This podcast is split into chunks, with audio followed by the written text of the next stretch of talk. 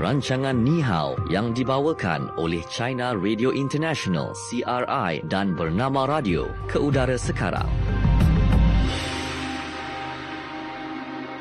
Baik, bernama radio stesen berita bisnes anda dan waktu ini tibalah masanya kita dalam program Ni Hao yang dibawakan oleh China Radio International dan bernama radio bersama-sama dengan kami berdua ya saya Natasha Aimi dan juga Syuha Darmawan yang akan temani anda sampai pukul 4 petang nanti. Baik, dan sahabat kita yang berada di CRI Beijing, China, hari ini kita akan bersama dengan Satria. Selamat petang Satria. Hai, selamat petang Shu dan Natasha. Ya, okey. Baik, dan uh, hari ini seperti biasa ada lima segmen yang kita akan kongsikan bersama-sama dengan anda. Dan jangan lupa tahu untuk kuis Kenali Cina. Ya, peluang untuk anda memenangi RM50 untuk kuis Kenali Cina pada hari ini. Mm-hmm. Okey, baik. Okay. Okay. kita terus saja ya. Betul, tanpa bermasa kita nak bawakan uh, segmen kita yang pertama, iaitu Fokus Cina. Fokus Cina. Okey, baik. Dan untuk fokus di China, uh, Expo Import Antara Bangsa China, CIIE kedua akan dirasmikan di Shanghai ya pada 5 November ini nanti dan setakat ini uh, wakil-wakil dari uh, kalangan politik dan juga ahli perniagaan ya serta pertubuhan antarabangsa dari 170 buah negara dan wilayah telah dijemput untuk menghadiri expo tersebut. Uh, jadi Satria boleh kongsikan bagaimana perkembangan terkini uh, untuk expo import antarabangsa China CIIE yang kedua ini Satria. Ya, saya masih ingat kalau pada November tahun lalu saya berada di Shanghai di CII dan pernah buat lintas langsung dengan um, bernama radio dalam program Nihao kami ini juga. Hmm. Dan ini sudah menjadi kali kedua uh, CII diadakan di China. Tapi ini kita tahu kalau CII ini merupakan uh, expo atau satu pameran yang pertama di dunia ini yang fokus kepada impor sahaja. Kita tahu kalau dulu uh, seperti juga ada expo di Guangzhou, expo China ASEAN, dia semuanya merupakan satu expo untuk uh, menggalakkan perdagangan dua hal untuk uh, menggalakkan impor tapi juga ekspor. Jadi uh, macam kalau uh, syarikat-syarikat dari Malaysia pun boleh menyertai ekspor atau pameran macam itu untuk cari apa produk China yang uh, mereka berminat untuk di uh, import ke Malaysia. Tapi kalau dalam uh, ekspor CII ini sebenarnya berbeza iaitu semua pengunjung atau peserta dari pihak China semuanya merupakan pemberi sahaja dan semua uh, mereka yang membuka gerai-gerai di sini semuanya syarikat-syarikat atau negara-negara dari luar negara mereka membawa produk yang paling menarik, paling berdaya saing dan paling berkualiti datang ke China dan kalau uh, syarikat-syarikat di China mereka pilih-pilih apa yang diperlukan untuk pasaran di China dan langsung menandatangani satu kontrak dengan syarikat luar negara atau langsung kerajaan luar negara supaya produk ini diimpor ke China sahaja. Dan begitu juga kita lihat kali ini sudah ada lebih 3,000 syarikat dari lebih 170 negara dan wilayah sedang menyertai CHI kedua ini dan kali ini kita lihat kalau ruang pameran pun diperluas daripada 270,000 meter persegi kepada 300,000 meter persegi. Dan kalau bilangan peserta yang uh, dari luar negara, sebenarnya yang mereka yang antara 500 syarikat terunggul di dunia ini, kali ini pun sudah mencapai 250 buah. Dan kalau kita semuanya tahu lah, kalau sekarang uh, kalau perdagangan antara China dengan Amerika Syarikat, ada sedikit uh, masalah dan kalau Donald Trump dia selalu katakan mahu melaksanakan perlindungan perdagangan dan tak mahu ada hubungan uh, perdagangan lagi dengan China. Dia kena sek- sekatan kepada produk dari China. Tapi kita lihat sebenarnya kali ini justru syarikat-syarikat dari Amerika Syarikat mereka memberikan satu perminatan yang cukup besar untuk menyertai ekspor kali ini atau CII kali ini. Kita lihat setakat sudah terdapat 192 uh, syarikat Amerika mereka sudah mendaftar untuk menyertai CII dan ini jumlahnya meningkat 18% berbanding tahun lalu. Meskipun jumlah syarikat dari Amerika Syarikat ini bukan yang paling banyak dan hanya menduduki nombor ke-6 sahaja kalau berbanding dengan negara-negara lain. Tapi kalau keluasan pameran gerai yang dibuka oleh syarikat Amerika Syarikat ini paling besar menduduki yang pertama antara semua peserta. Ini maksudnya iaitu syarikat Amerika Syarikat meskipun dia bukan yang paling banyak tapi mereka semuanya syarikat besar.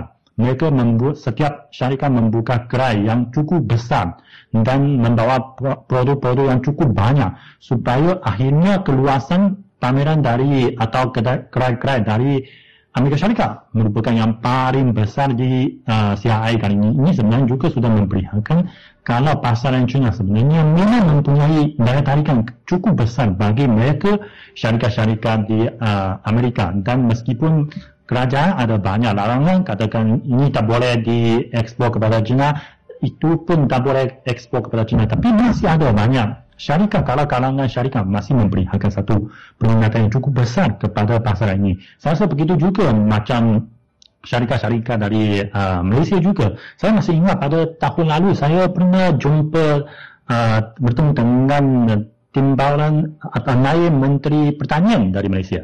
Dan dalam, dalam pameran tersebut beliau pun katakan sedang usahakan supaya durian segar boleh langsung diekspor kepada China. Kita lihat dalam sampai setahun ini sudah diwujudkan. Sekarang pamer uh, durian segar dari Malaysia memang sudah dipasarkan di China punya. Dan saya rasa kalau uh, ini akan menjadi satu um, boleh dikatakan peluang juga bagi berbagai syarikat-syarikat dari Malaysia untuk menyertai ekspor atas CII kali ini. Kerana mereka boleh lihat memang ada pencapaian dan pencapaian cepat diwujudkan dan berdandi, uh, berdasarkan satu statistik semua kontrak-kontrak yang ditandatangani dalam CHI pertama pada tahun lalu hingga sekarang sudah diwujudkan 90% iaitu kebanyakan kontrak sudah dilaksanakan. Hmm. sudah menjadi perniagaan yang atau impor yang benar-benar dilaksanakan. Oleh itu saya rasa memanglah kan ini menjadikan CHI lebih ber, uh, berdaya darikan. Bukan hanya bagi mereka syarikat yang atau negara yang mau ekspor produk kepada China. Juga bagi berbagai negara-negara lain mau membeli produk-produk yang berkualiti, mereka juga melihat CII merupakan satu platform untuk mencari um, barangan-barangan yang mau import kepada negara mereka. Jadi kali ini bukan hanya ada pembeli dari China, juga ada pemberi dari berbagai negara-negara lain. Mereka pun mendaftar menyertai uh, CII kali ini supaya men- boleh cari uh, berbagai produk-produk yang dipamerkan di CII ini supaya nanti juga uh, ada satu hubungan rak kerjasama dengan syarikat-syarikat berbagai negara supaya produk ini boleh diimpor bukan hanya ke China juga ke berbagai negara-negara lain. Okey, okay, baik. baik. Ha, tu dia. Dan uh, kalau kita lihat juga ya sebenarnya berkaitan dengan uh, Malaysia juga yang telah pun uh, mengesahkan penyertaan sekali lagi dalam ekspor import antarabangsa China CIIE 2019 yang akan diadakan di Shanghai. Okey, yeah. jadi sebagai persediaan uh, Perbadanan Pembangunan Perdagangan Luar Malaysia ataupun MATRIC juga telah pun uh, menerajui usaha membabitkan gandingan awam swasta dalam meningkatkan kesedaran mengenai keupayaan dan ekspor Malaysia kepada pembeli China di CIIE 2019.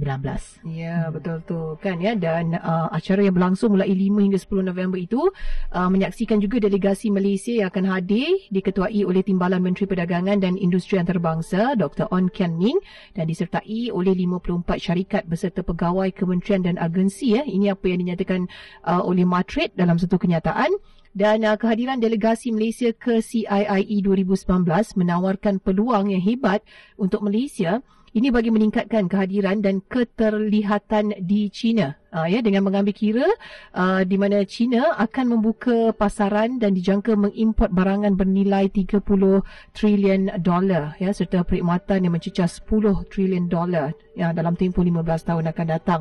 Oleh itu uh, adalah penting ya untuk Malaysia juga mempunyai kehadiran dalam yang berterusan di CIIE ini juga. Uh, ini kata Ketua Pegawai Eksekutif Madrid Datuk Wan Latif um, Wan Musa. Uh-huh. dan uh, kalau kita lihat China ni terus menjadi rakan perdagangan Malaysia yang terbesar ya selama 9 tahun berturut-turut. Uh, kalau kita tengok sejak tahun 2009 lagi dan jumlah dagangan dengan China selama 8 bulan pertama pada tahun ini sahaja berjumlah 203.73 bilion ringgit uh, susut 1.2% dalam uh, daripada tempoh yang sama 2018 dan ekspor ke China uh, adalah apa ni sedikit sebanyak 0.1% kepada 88.9 9.6 bilion ringgit ya ini adalah disebabkan oleh kejatuhan dalam ekspor barangan elektrik dan elektronik mm-hmm. produk getah petroleum mentah serta peralatan optik dan juga saintifik. Ha, jadi CIIE 2019 ini kita lihat adalah pameran antarabangsa terbesar yang diperakui ya oleh kerajaan pusat China dan ianya diilhamkan sendiri oleh Presiden Xi Jinping.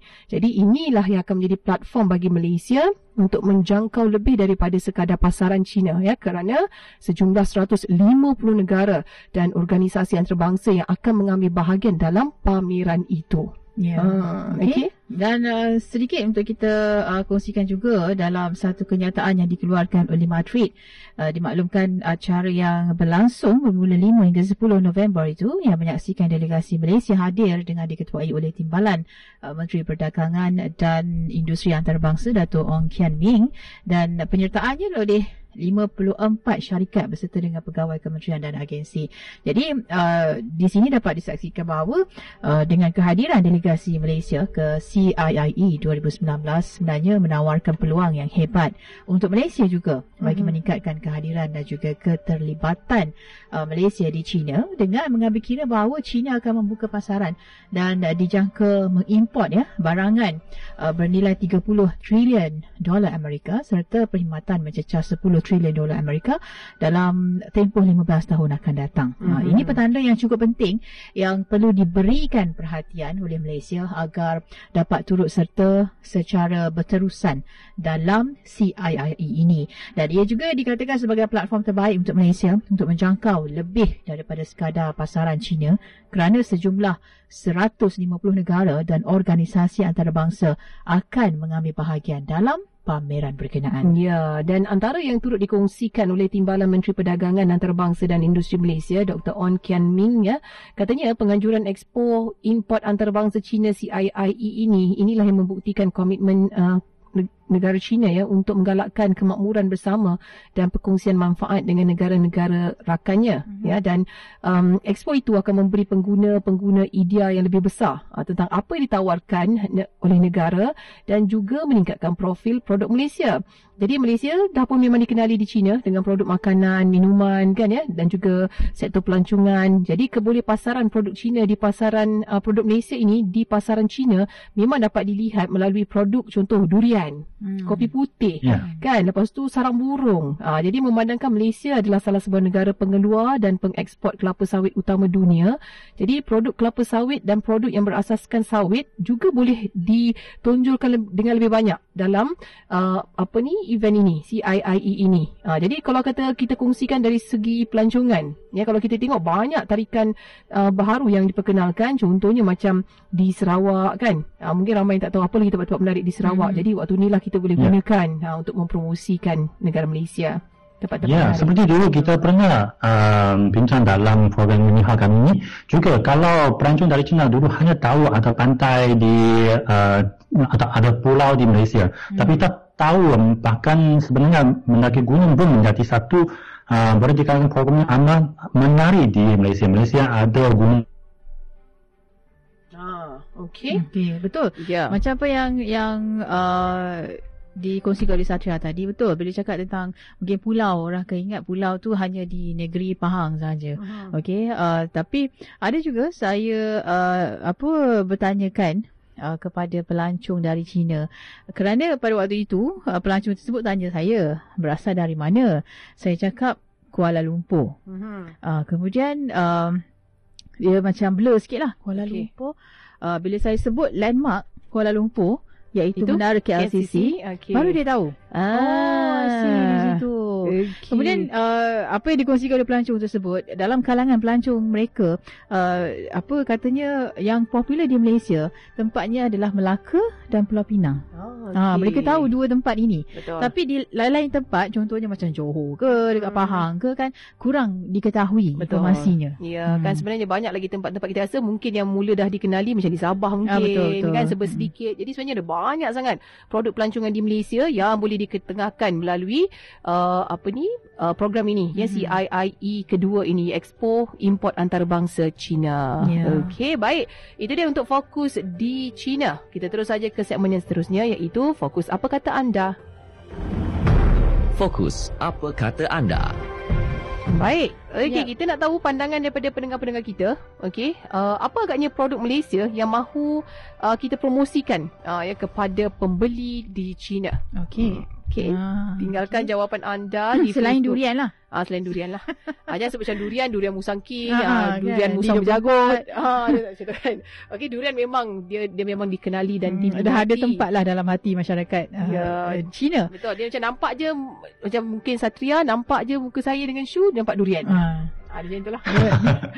Mungkin dia main durian dulu daripada tahu. kita. macam selain bidang uh, makanan, kalau hmm. makanan sekarang sudah banyak. Macam kopi, macam durian dan kalau macam uh, sumber alam seperti getah atau minyak sawit.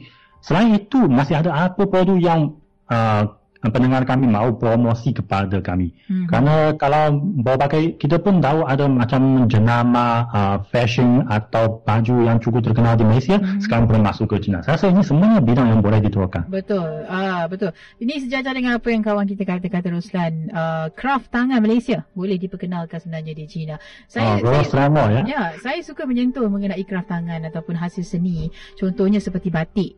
Batik dekat. Malaysia cukup banyak kan hmm. uh, kalau kita lihat macam mereka fashion Tom Abang Sofi yeah. yang memperkenalkan batik Sarawak mm-hmm. ya uh, dan uh, batik Terengganu pun saya rasa Betul. memang sangat-sangat popular mm-hmm. uh, dan kita ada kita ada hadiahkan kepada Ruching Betul. baju batik ya, baju ya batik. semasa ah, yeah. ya semasa Ruching uh, tamat uh, tugasannya di sini Betul. dan uh, pada saya macam saya rasa biarlah uh, Ruching mengingati kami di sini dengan uh, apa uh, corak batik itu yeah. uh, yang mempunyai kata Malaysia. Uh-huh. Jadi untuk pengetahuan uh, Satria dan juga rakan-rakan di sana sebenarnya uh, batik ini juga menjadi kata satu uh, perjuangan di Malaysia ya dan dalam kalangan menteri-menteri kabinet juga uh, sedang orang kata dalam pertimbangan untuk untuk pemakaian batik Malaysia pada hmm. setiap hari Kamis. Yeah, Sebabnya betul. di Malaysia kalau sebut tentang batik uh, mungkinlah ada yang rasa macam semua yang bercorak uh, kerang-kerang itu semua batik. batik. Padahal uh, ada batik campuran dari Indonesia. Ya yeah, hmm. betul tu kan uh, ya. Yeah. Sebenarnya batik ni dia dia, dia terdiri daripada pelbagai lah. Hmm. Kalau dulu pun kita lihat uh, batik ni dia terdiri daripada sesetengah kain kan. Hmm. Uh, dan kali ini dihasilkan corak batik itu dengan pelbagai jenis ya, kain. Unsur alam. Hmm. Yang kalau kita tengok batik uh, Terengganu kan uh, banyak mungkin corak-corak yang berunsurkan alam. Hmm. Jadi corak dan fauna eh. Ya, itu yang ingin diketengahkan. Sebabnya kadang-kadang bila sebut tentang batik Malaysia, ia bagaikan fenomena sahaja. Sekejap sahaja hmm. uh, menjadi uh, terkenal. Kemudian akan senyap kan. Yeah. Tapi kita lepas ni tak nak macam tu. Kita nak batik ni senantiasa diperkatakan. Dia sebut tentang batik, orang dah tahu dah itu batik dari Malaysia. Ya, hmm. kan ya batik. Ya, saya rasa kalau pada suatu hari kita semuanya memakai macam uh, baju tradisional, ini memang amat menarik untuk mempromosikan budaya kami. Hmm. Kerana kita macam di China, ada juga orang yang penggemar macam Hanfu atau baju dinasti Han punya atau baju China punya yang macam dalam filem kuno punya. Hmm. Tapi mereka sebenarnya kalau untuk pakai untuk masuk ke pejabat mungkin akan rasa malu sedikit kerana semua orang pakai yang biasa saja hanya seorang memakai itu uh, hanfu atau baju yang tradisional punya rasanya agak uh, aneh sedikit ya tapi kalau pada suatu hari semua orang memakai baju yang tradisional saya rasa ini memang amat menarik Mm-hmm, betul tu kan ya memang itu kita tahulah perkara-perkara yang tradisional tradisional ini mm-hmm. memang mewakili sesebuah negara itu kan? betul. kan so kalau kita lihat uh, selain daripada batik kita pula ada banyak sangat kraft tangan kraft tangan kan setiap negeri kalau di Malaysia ni kan mm-hmm. Syu kan lain-lain kraft tangan yang dihasilkan pada setiap negeri ni. Ha, itu pun hmm. juga kita boleh promosikan kan hmm. ke negara Sebab China. Kalau di Malaysia kita ada uh, apa pelbagai sebenarnya pem, uh, pakaian etnik hmm, kan. Betul. Mungkin uh, dari segi corak dan juga uh, fashion masing-masing yang boleh juga kita ketengahkan kepada pelancong-pelancong luar. Betul. Hmm. Kan ya dan sahabat kita Suhaimi Hashim katanya China maju kerana membudayakan produk untuk ekspor. Malaysia patut membudayakan pasaran ekspor di kalangan usahawan kemudian rebut peluang yang ada sekarang di China ya ketika persaingan belum terlalu sengit di peringkat awal ni. Tak lama lagi banyaklah saingan katanya. Hmm. Azura kata walaupun bisnes kecil-kecilan sekalipun tak kira apa produk, lebih baik produk sendirilah. Dia usahawan perlulah manfaatkan platform online macam Alibaba ni. Ha, kan? Jangan kerut dahilah nak fikir ekspor berkontena-kontena. Kan? Itu rezeki kemudian kalau ada. Mulakan dulu dengan apa yang ada di depan mata. Ah Itu kata Azura. Betul juga tu. Dan um, macam uh, Satria, Satria um, yeah. di macam di di apa China kan agak-agaknya apa rakyat negara China mahukan uh, daripada produk Malaysia ni Ya, saya rasa kalau seperti dulu sudah diperkenalkan uh, shoe itu, uh, craft tangan, saya rasa ini semua produk-produk yang penuh dengan keistimewaan Malaysia. Hmm. Ini mungkin akan lebih menarik bagi pengguna di China. Macam kalau um, baju batik saya, uh, saya pastilah sama ada itu akan mendapat sambutan di China punya kerana uh, mungkin kurang ada orang pakai yang uh, yang di baju yang dibuat dengan kain batik. Kita ada sutra tapi kalau saya rasa macam craft tangan ini memang mewakili satu negara macam Royal Selangor. Kita kalau dulu setiap kali pergi ke sana biasanya akan membawa sedikit parit sebagai cenderamata dihadiahkan kepada kawan-kawan kami. Saya rasa macam ini ini memang akan popular di pasaran Cina punya Okey, baik-baik itu dia kan. Ha dan uh, itulah yang untungnya kita ni kan saling, saling kata melalui produk-produk yang kita ada ni, kita boleh gunakan untuk memperkenalkan tradisi negara. Hmm, okey. Baik, jadi itu dia ya. untuk fokus apa kata anda dan pada waktu ini kita berhenti seketika. Kejap lagi nanti kita dengarkan apa pula yang menarik dalam fokus di Malaysia. Terus saja dengarkan kami dalam Nihau.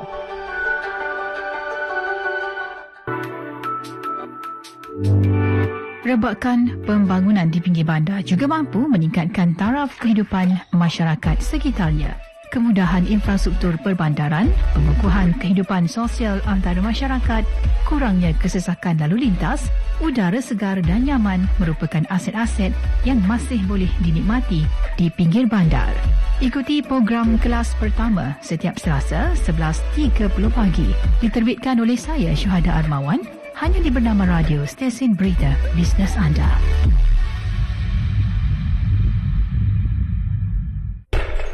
Beberapa usahawan Malaysia adalah antara 300 orang dari 23 negara di Asia Pasifik yang tersedarai dalam Forbes 30 bawah 30 Asia 2019. Mereka adalah Aaron Patel, Bobby Ong, TMB, Chris Christine, Michelle Tan, Jin Zichong, Julin Chua, Hendrik Wong, Melvin Poh, Sarah Chen dan Wen Xin Chia. Mereka dipilih daripada lebih 2,000 penyertaan berdasarkan beberapa sudut termasuk inovasi dan teknologi. Cerita kejayaan mereka adalah intipati kami di Bernama Radio. Bernama Radio, stesen berita bisnes anda. Dasar Keusahawanan Nasional 2030 Ekosistem keusahawanan di Malaysia telah menunjukkan penambahbaikan secara berterusan dari tahun ke tahun. Hal ini dicerminkan melalui kedudukan negara dalam pelbagai indeks global berkaitan keusahawanan seperti Global Entrepreneurship Index GEI, Global Competitiveness Report GCR, Global Innovation Index GII dan Doing Business. Berdasarkan laporan GII 2018, Malaysia merupakan negara membangun kedua yang berada pada kedudukan 50 teratas di belakang China, malah mengatasi negara-negara maju lain seperti Greece, Lithuania dan Poland. Kapsul Belanjawan 2020 Skim Keselamatan Sosial Pekerjaan Sendiri oleh Perkeso akan diperluaskan bagi membolehkan caruman oleh 18 kumpulan yang bekerja sendiri mulai tahun 2020 seperti nelayan, petani, pemilik tunggal dan perkongsian. Perkeso juga akan membina sebuah pusat rehabilitasi baru dengan kos sebanyak 500 juta ringgit di Perak selepas kejayaan pusat rehabilitasi Perkeso di Melaka. Pusat baru ini akan dilengkapi dengan teknologi terkini termasuk robotik rawatan trauma dan pusat kecemerlangan bagi mencegah kemalangan dengan kerjasama agensi berkaitan. Kapsul Belanjawan 2020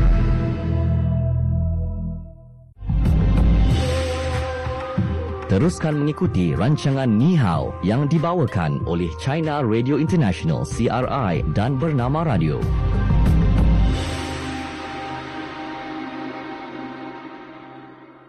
Okey, kita kembali semula waktu ini mm-hmm. di mhm. Bernama Radio, stesen berita bisnes anda dalam program Nihau pada waktu ini dan kita ke segmen yang seterusnya iaitu Fokus di Malaysia. Fokus Malaysia. Alright. Okey, baik. Untuk Fokus di Malaysia, hari ini kita nak kongsikan berkaitan dengan musim tengkujuh yang sekarang ini kan uh, orang kata dah dah mula dah pun. Mm-hmm. Jadi uh, orang ramai dinasihatkan agar tidak beriadah di kawasan berisiko terutamanya bagi mengelak kejadian buruk. Penolong pengarah bahagian operasi Jabatan Bomba dan Penyelamat Malaysia JBPM Kelantan Muhammad Wildan Azhari berkata kawasan berisiko seperti jeram perkirah mm-hmm. uh, perkirahan sememangnya amat bahayalah kepada orang ramai kerana ada kalanya boleh berlaku kepala air dan menghanyutkan pengunjung yang berada di situ. Ha, jeram ni termasuklah macam air terjun hmm. kan kawasan sungai. Jadi selain itu kawasan pantai pula sebenarnya boleh juga mendatangkan bahaya disebabkan uh, ombak yang kuat yang menyebabkan pengunjung ada kalanya mungkin leka lah main air apa semua kan bila ombak kuat tu uh, mulalah leka ataupun uh, dihanyutkan arus yeah. deras. Hmm, Okey. Jadi apa pun uh, orang ramai perlu lebih berhati-hati dan sekiranya boleh hindari daripada berada di kawasan-kawasan seumpama itu. Betul hmm. kan ya dan uh, kepala air ni kan janganlah main-main ya sebab hmm. sangat berbahaya. Sebab apa ia akan membawa arus deras ya uh, dan uh, menyebabkan paras air boleh meningkat secara mendadak. Memang tiba-tiba je. Jadi hmm. Majlis Keselamatan Aktiviti Air Negara MKAA um, bersama JBPM ya juga sudah mengenal pasti tiga kawasan rekreasi di negeri Kelantan. Nah, ini berisiko untuk berlaku kes lemas.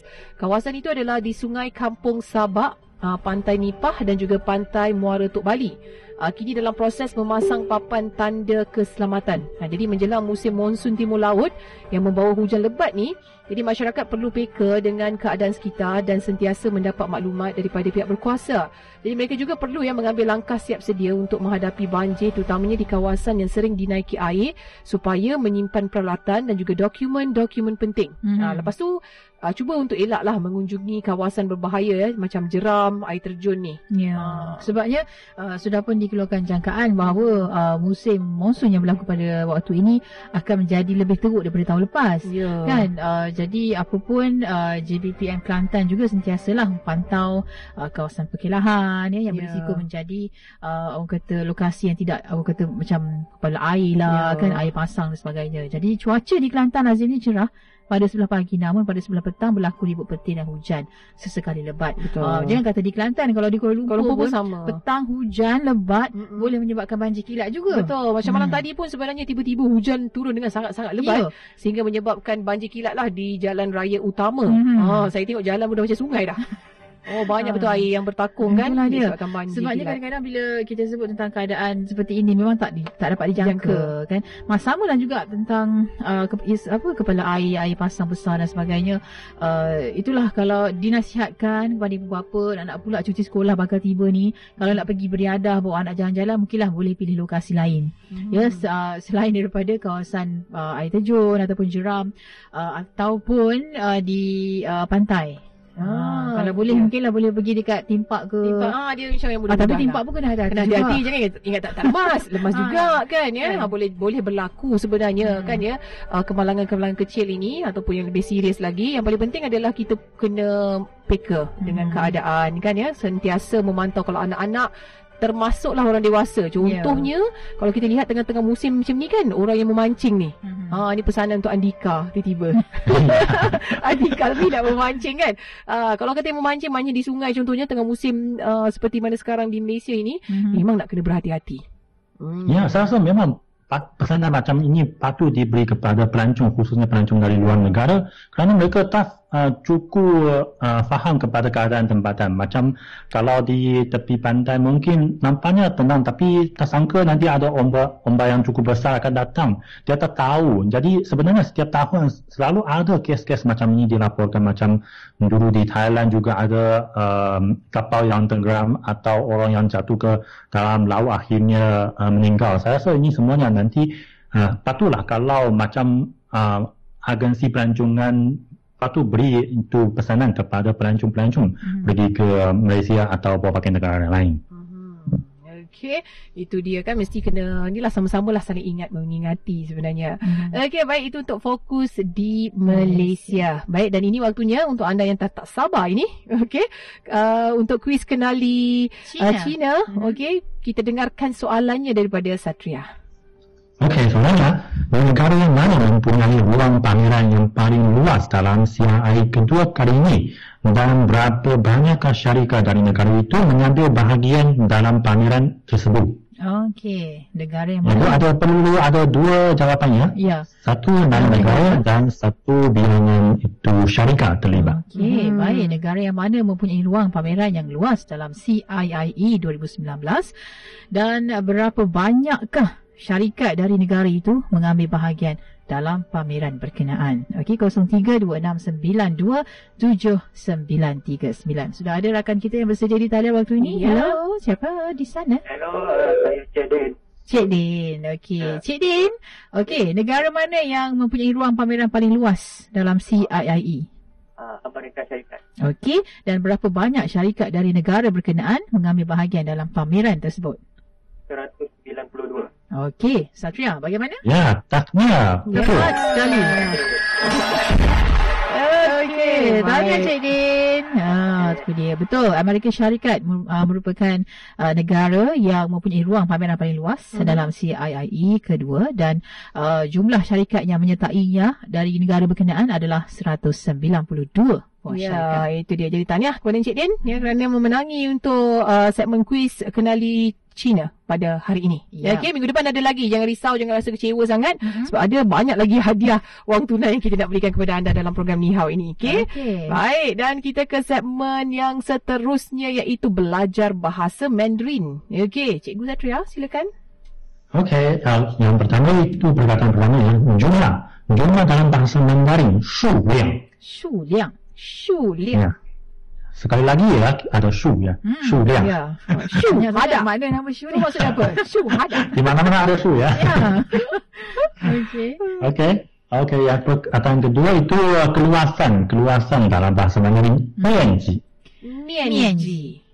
Ya, bagus, 面积. Okey. Dan kalau CRIE dalam bahasa Mandarin sebenarnya dia merupakan 进口博览会. Oh, ah. Jin. Tapi kalau dia ada singkatan, ah, kalau itu kalau kita katakan Cina Jinkou, Kuo Ji Jinkou Bo Lah, berdaul panjang. Hmm. Jadi ada singkatan menjadi Jin Bo Hui. Oh, Jin Bo Hui. Oh. Ya. Jin Hui. Jin Bo Hui. Itu singkatannya lah bagi CII. Ya, ya, ya. Okey. Ya, Jin Bo Hui. Okey, uh, alhamdulillah. Jumlah syarikat Amerika Syarikat yang menyertai CII kali ini bukanlah yang paling banyak tapi keluasan gerainya paling besar. Cukup panjang ya. Ah, panjang betul. Dalam, Cuma karangan dah rasa. OK，dalam bahasa Mandarin，参加本届进博会的美国企业数量不是最多的，但是展位面积最大。Oh. Ah, okeylah, saya balik dulu. 哈哈哈哈哈哈！我跟你讲，本届进博会的美国企业数量不是最多的，但其人面积最大。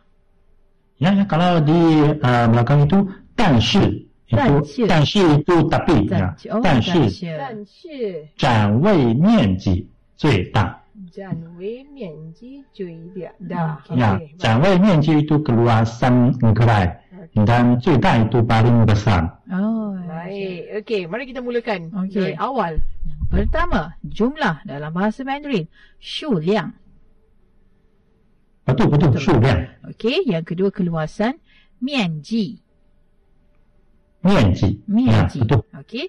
C-I-I-E dalam bahasa Mandarin singkatannya Jin Po Hui. Betul, betul. Okay. Ini sangat tepat. Oh, Jin Po Hui.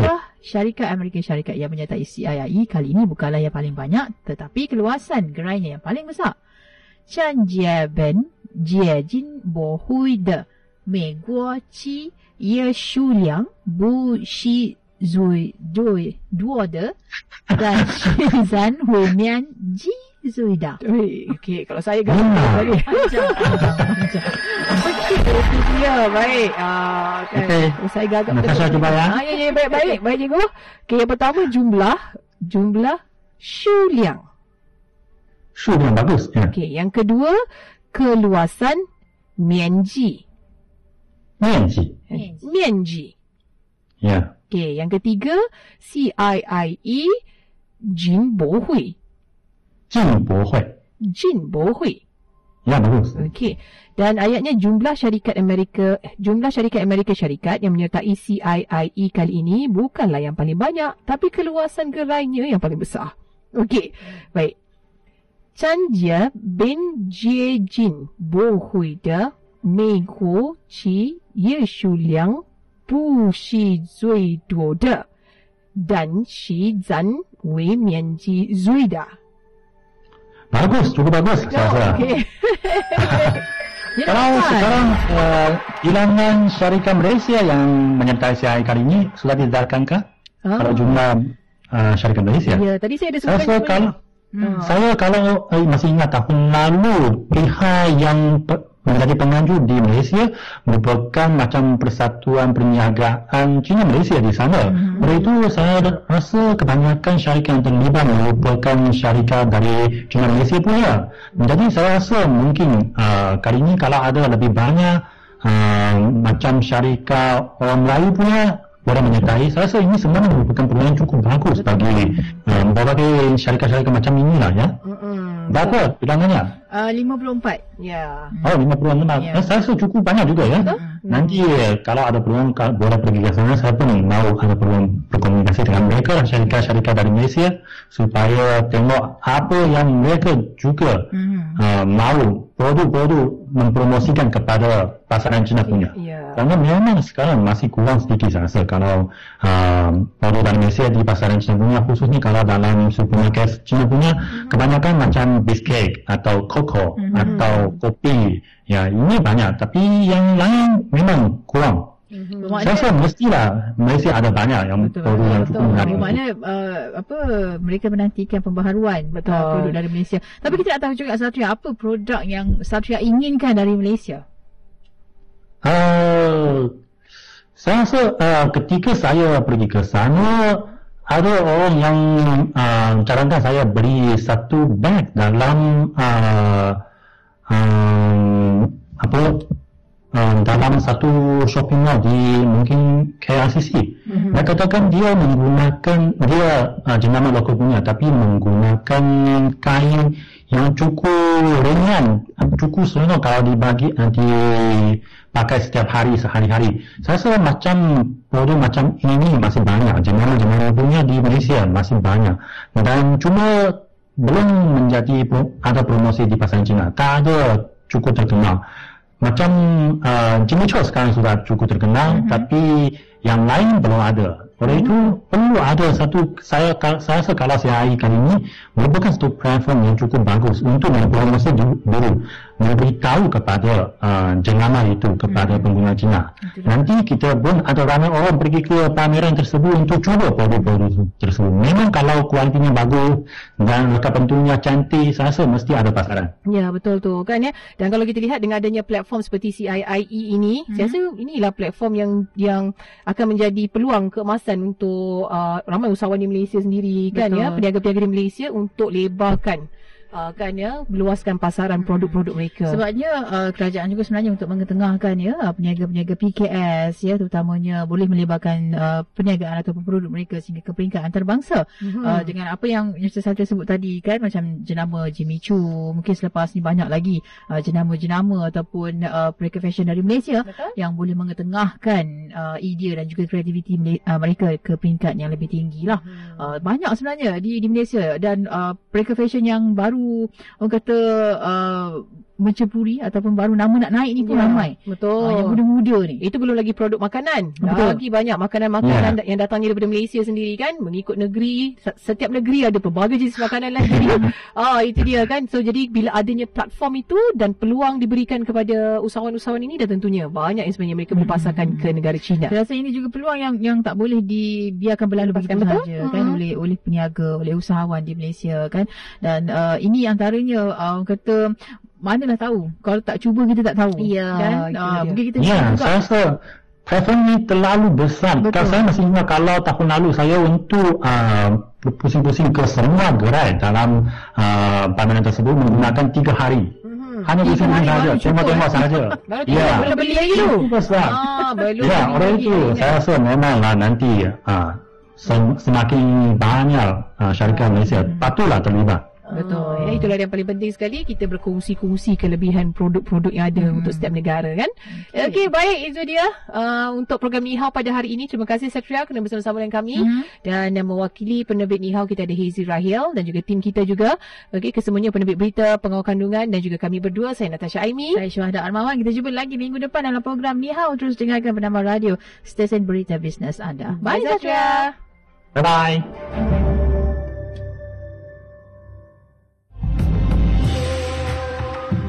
Sekian rancangan Nihao yang dibawakan oleh China Radio International CRI dan Bernama Radio.